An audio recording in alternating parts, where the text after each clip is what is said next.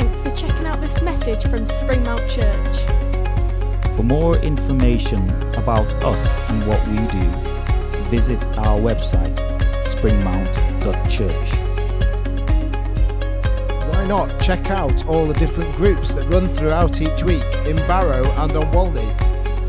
and join us every Sunday from 11am at Salthouse Pavilion in Barrow in Furness. If you would like us as a church to pray for you, please email prayer at springmount.church. or sign up on our website for monthly news straight to your inbox.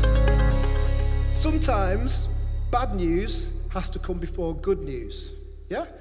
Bad news has to come before good news. Uh, a minister once stood before his church and said, We have bad news. The church building needs a new roof. The congregation all groaned. They said, But I've got some good news. We've got the money to fix it. The congregation cheered. He said, But there's some more bad news. It's still in your pockets. We don't like bad news, do we? We don't like bad news. Well, Isaiah 58 has some of my favourite verses in the whole of the book of Isaiah. So we're going to read it through, but we're going to start at the very beginning, as Julie Andrews once said. Very good place to start. Verses 1 and 2 say this Shout it aloud, do not hold back. Raise your voice like a trumpet. Declare to my people their rebellion, and to the descendants of Jacob their sins.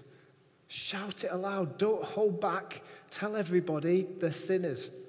That's a start. There's the bad news in some ways. The bad news is we need to change.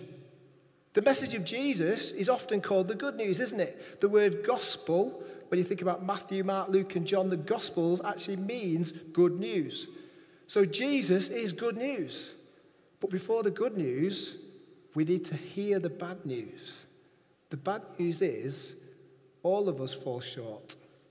The bad news is none of us quite make it to God's mark. Whoever we are, however good we are, the bad news is we're not always going to like to hear what God's going to say.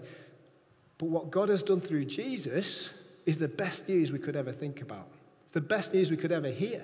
It's not just good news, it's the best news. But Isaiah is told to shout aloud and not hold back. He's told to declare to this nation, this nation who are worshipping in the temples at this moment in time, filling it every week, singing songs, you've not got it right.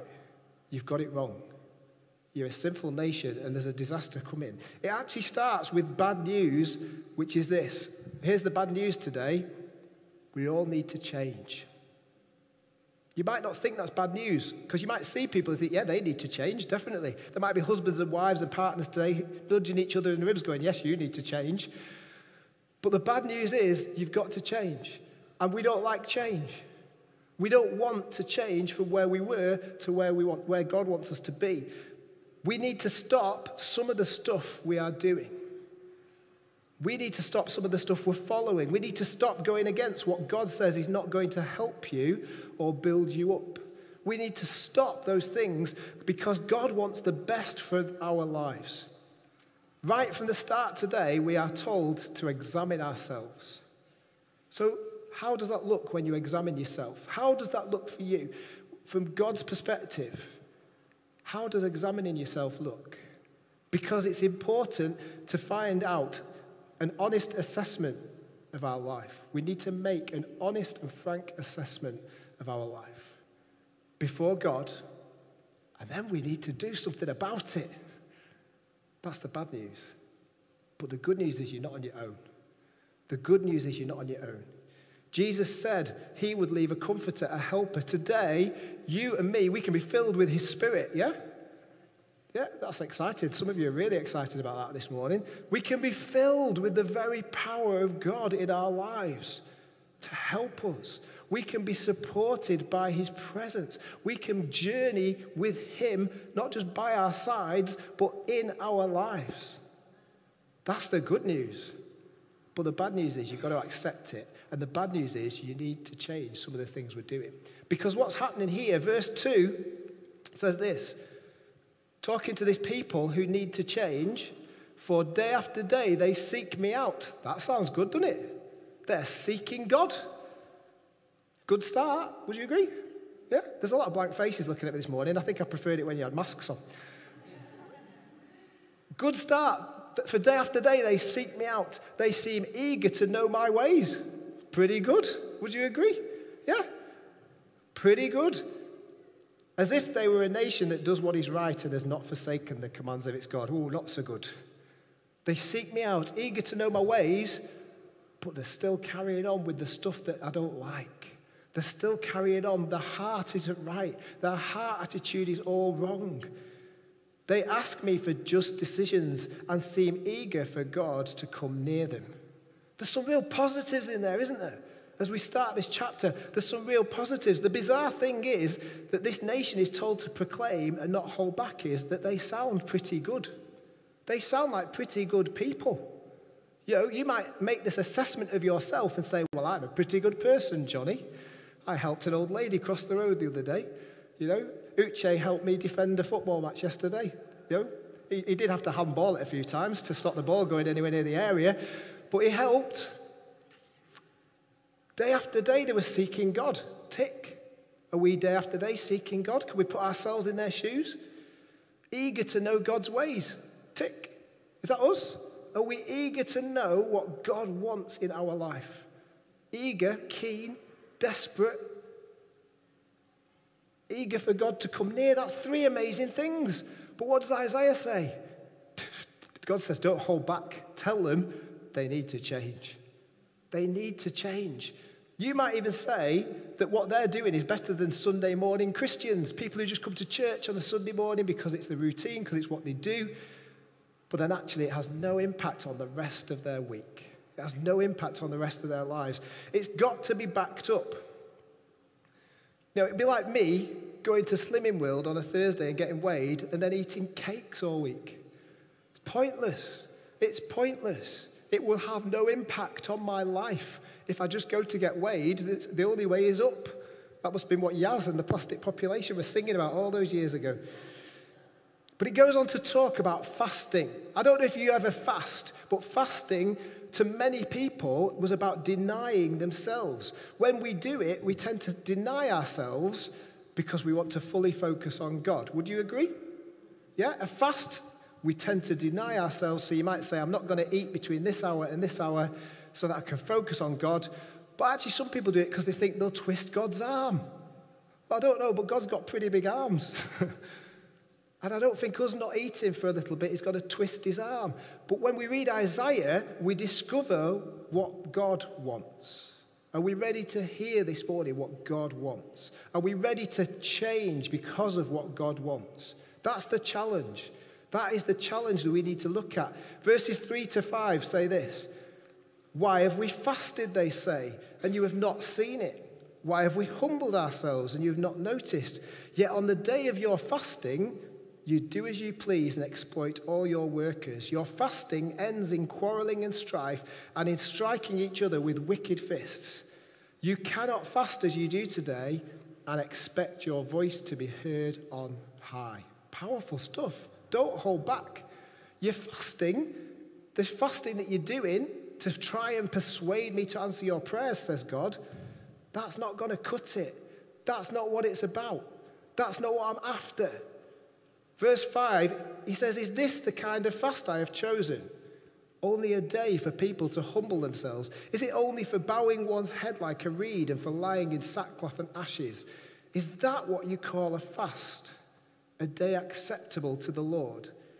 In other words, what Isaiah is saying is you fast, but you still treat people badly. You say, you're going singing the songs and you're fasting and you're looking miserable because you've not eaten, you're wearing sackcloth, but actually, you're not doing what I want. You're not following God's best. You ignore what God actually wants because it gets in the way of what you want. That's what it comes down to. You ignore what God wants in your life because it gets in the way of what you want. Can we all appreciate that? Do we recognize that to be true? But God wants the best for you. We sing, last week you sang, He's a good, good Father, yeah? Yeah. I wasn't here, I knew. A good, good Father. That's who He is. Does a good Father want the best for you? Yeah? Thanks, Sue and Alan. I'm appreciating your nods this morning. Everybody else is going to sleep. It's hot. If God wants the best for us, why don't we follow what He says? Because it's the best. Doesn't make sense to go against Him, surely, because going against Him isn't going to be the best. You know, I've got a niece who loves shopping in Marks and Spencer's because she thinks it's the best, but it costs.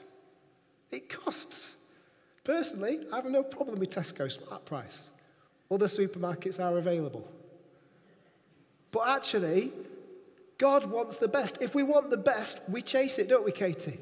Yeah? Because it's not just any food. What does God want? Have you ever asked that question? Have you ever asked that question? God, what do you want? Well, He tells us in His Word, He tells us in this chapter. Or do we focus on what we want? God, please help me in this interview. God, if you, if you help me pass my exams, I'll read my Bible every day. That was what I regularly did when I was younger. Revision would have helped, definitely. Bit of work. God, I want to win the lottery. Maybe that's our prayers this morning. Our prayer should be God, what do you want? God, what do you want? And I'm willing to change because you want the best. Yeah, it's logical. This passage tells us what God wants. And if you, is any computer programmers, computer programmers in here today, you'll, you'll love this because in computer programming they do if then statements, don't they? If such and such is this, then such and such, yeah? If then, if then. Well, there's a brilliant Martin, Martin Luther King Jr. quote. I think there's a picture that Paul will put up on the screen which is an if then quote. Because this chapter finishes with lots of if then quotes. And here is the quote it says this If you can't fly, then run. If you can't run, then walk. If you can't walk, then crawl. But whatever you do, you have to keep moving forwards. We're not necessarily expecting this change to be instantaneous. For some people, that's not easy. But so long as we keep moving forwards and doing what God wants and moving towards God, then that's got to be the best, surely. Yeah? Thank you. come on, people at home, we need you to come. We need you to sit on the front row and nod at me. Do you know this chapter was spoken on the last night I was with some of our young people in Durban, South Africa. And Mike Pilavachi stood at the front and read this passage and he said, Do you know, I don't need to speak a sermon tonight because you've been living it all week. We'd been working in the townships, we've been helping people, we've been trying to give them food to the hungry, we've been clothing people who are struggling. We saw people healed in amazing ways. We saw incredible things. We saw people set free from possession of demons. We saw people set free in different ways. Mike Pilavachi read this chapter and said, I don't need to say any more because this is what you've lived this last 10 days. Now, if it was just those 10 days, it was a bit pointless, wasn't it? If it was just those 10 days and then I came home and I thought, well, I've done my bit now, that's me, tick. That's pointless. That's just a holiday. but actually, I know it had an impact on those that were with us. I know it led on to further things. Dan Randall, for example, it had a profound impact on his life that as he served, he just desperately wanted more of God. And if you know Dan, you can see that in him. Because he lived 10 days where he gave up everything. Before we went on that holiday, he was concerned about the baggage weight allowance. He was concerned about how much luggage he could take to a place where people had nothing. And he was quite cross that he couldn't fit his extra clothes in. Do you know, we came back with nothing because we gave it. I'm not saying that to say, aren't we wonderful? It changed our minds and it changed our lives. Because we lived it for 10 days, we wanted to keep living it. Because we knew that that's what God wanted. And that's what this chapter says. The fast God wants isn't about us denying ourselves. Hear this this morning. If you think fasting is denying yourself to focus on God or twist his arms, this chapter says otherwise. This chapter says this It's, it's loving others. That's a fast. It's serving others. It's setting free. It's spending yourself and it's satisfying needs. So, first of all, quickly, set free those that are in chains. To set free those that are in debt, those that are in poverty, to set free those that are naked, those that are in addiction, not mistreat others. These people were trying to seek God, but it was all about themselves. It was all about what they wanted. They were not showing the outward evidence of genuine righteousness. Let's read the verses that are in 58. Verses 9 to 14, I think we're on. Oh, no, hold on. I've missed a bit. I apologise. I've not cut and pasted into my notes. Is this not the kind of fasting? Verse 6. Is this not the kind of fasting I've chosen? This is what God wants, yeah? Do we want to know what God wants? Well, you're not sure because you know it's going to involve change. Is this the kind of fasting God wants? The kind of fasting God wants is this to loose the chains of injustice and untie the cords of the yoke, to set the oppressed free and break every yoke. Is it not to share your food with the hungry and to provide the poor wanderer with shelter? When you see the naked, to clothe them and not to turn away from your own flesh and blood? Then, so there's an if and then. If you do this, if you do this, then your light will break forth like the dawn and your healing will quickly appear. Then your righteousness will go before you and the glory of the Lord will be your rear guard. Wow. If, if, if, then. Wow. But we don't want to hear the ifs, we just want the thens. Is that you this morning? You just want the thens. You need the ifs. You need the conditions. The fast God wants is about setting people free. These people were not showing the outward evidence. If you fast like this while seeking God, then your light will shine. Do we want to shine? I hope so. Shine from the inside out. That one. Then you'll call and he will answer and the Lord will answer. You will cry for help, and he will say, Here am I. Do you want help from God? Set free. That's the if. If you help set free, then I'll hear you. If you spend yourself, sorry, if you do away with the yoke of oppression, with the pointing finger and malicious talk, and if you spend yourselves on behalf of the hungry and satisfy the needs of the oppressed, then your light will rise in the darkness and your night will become like the noonday. The Lord will guide you always. What a promise. Listen to the next bit. He will satisfy your needs in a sun scorched land. Powerful stuff, this, isn't it? But we need to catch the if. We need to hear the bad news. And the bad news is we've got to change. It actually is good news. But for some of us, it's bad news because we don't want to change. But God says, change, change, change. Be transformed by the renewing of your life, by the renewing of your mind, even. It says, then you'll call and he will answer. What does God answer in this verse? He says, then I'll say, Here am I. What is here am I? Where have you heard that before in the Bible? Samuel, the little boy, said, Here I am. Moses said, Here I am. Joshua said, Here I am. It's the cry of a servant, it's the cry of somebody who's willing to give it all. And this is the God of the universe who says, I've already given it all. But you ignore the if. You're ignoring the if. You're only interested in the then. The God of the universe. It's that servant king image again, isn't it, that we heard a couple of weeks ago? The God of the universe is humble. Are we? Or are we just thinking, I wish Johnny had show up so I can go home and have my dinner? Maybe. Maybe I am as well. If you play football as a 49 year old man, then you will ache in places you didn't know existed the next day. Okay? I can tell you that's true. If, then. If, then. There are consequences. And the consequences of God, if we follow Him, are good news, yeah? They're not just good news, they're great news. It's great news.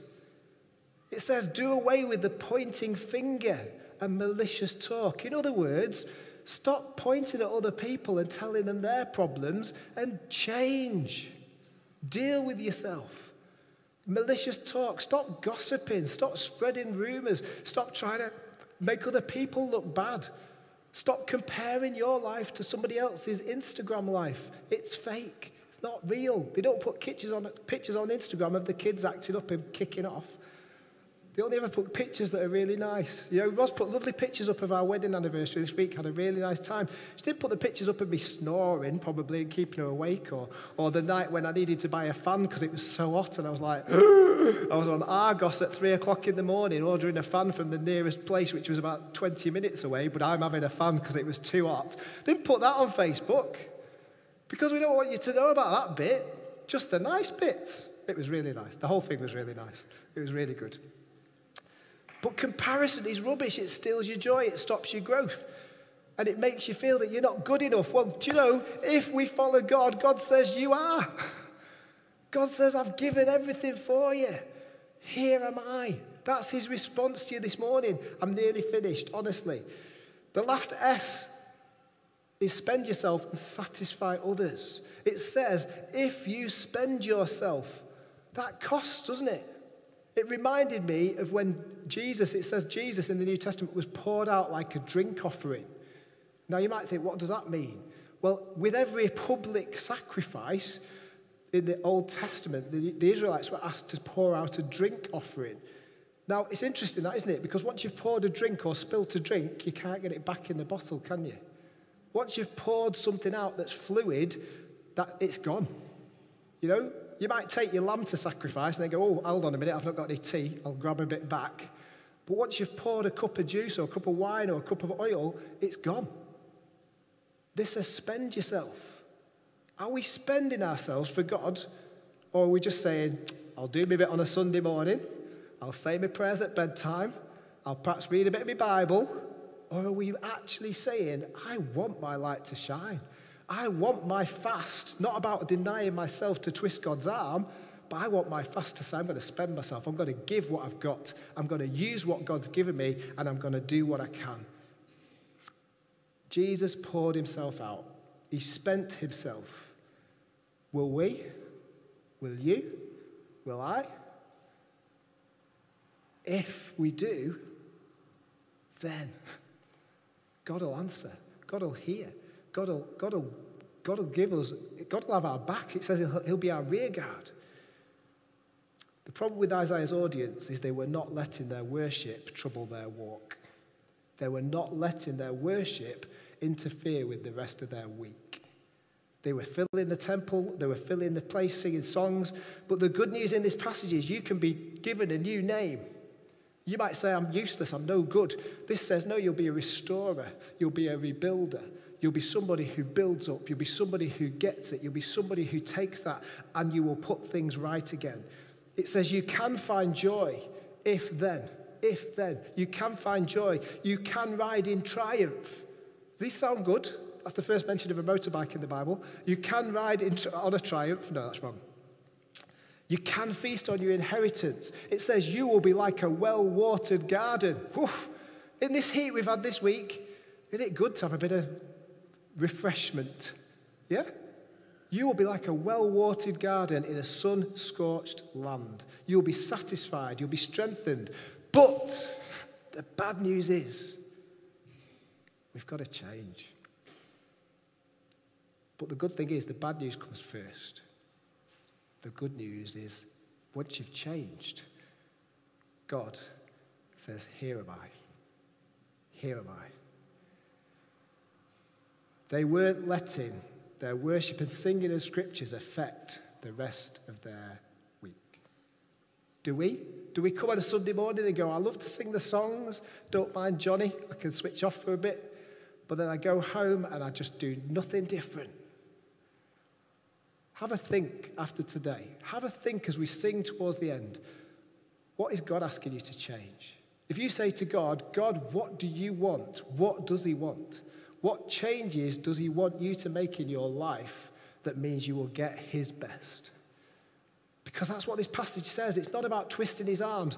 We've sung, I will build my life. And yet sometimes we build our life and then think it's a caravan and move it along somewhere else. He is a firm foundation. He is one to be stood on. He is one to be lived on. How about us? Do we see it as bad news? Are we willing to follow the ifs? It finishes with these verses in the message. I'm going to read it from the message version. Sorry, Paul, I should have told you this. From verses 9 to 14 in the message version, it says this. And with this, I do finish. Whew. If you get rid of unfair practices, quit blaming victims, quit gossiping about other people's sins, if you are generous with the hungry and start giving yourselves to the down and out, your lives will begin to glow in the darkness. Your shadowed lives will be bathed in sunlight. I will always show you where to go. I'll give you a full life in the emptiest of places firm muscles, strong bones.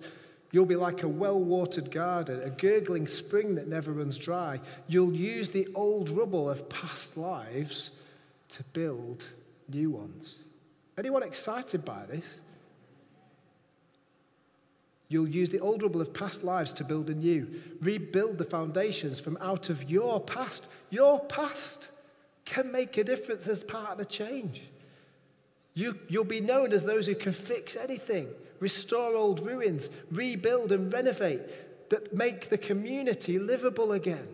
That's what we're called to be people who make the community livable again, people who make a difference, people who make a change. That's the church. Not just the leaders, not just the workers, but the whole family. Make the community livable again. If you watch your step on the Sabbath and don't use my holy day for personal advantage, in other words, if you think coming to church is going to make you good, that's not what it's about. If you treat the Sabbath as a day of joy, God's holy day as a celebration, if you honor it by refusing business as usual, making money, running here and there, then you'll be free to enjoy God. Oh, I'll make you ride high and soar above it all. Anyone want to soar above it all right now? Yeah? If then, I'll make you feast on the inheritance of your ancestor Jacob. Yes. Why? Because God says so. Don't need to say anymore. If, then. Bad news, but then the best news. Will we make a difference today? Will we go from here and say, I'm not doing the same thing now? Let's pray. Father God, I thank you for your word. I thank you for the simplicity of it. And Father, I pray that you will challenge our hearts, that we will make a real frank assessment of who we are before you, that we will look to you and say, God, it's not about making us feel bad, but God, it's about knowing that you want the best for us. And Father God, if we want the best for us, then we need to look to what your best is. Father, help us. Help us to know we don't do it on our own. Your word says that you will guide us, that you will show us where to go, that you will be with us, and that you will be a solid foundation. Father God, help our worship affect our walk. May we not just sing these songs, but may we live them. May we not just do 10 days serving and, and pouring out and then go back to normal. Let us live a life that is worthy of your calling let us know that when we do, you say, Here am I. In Jesus' name, amen.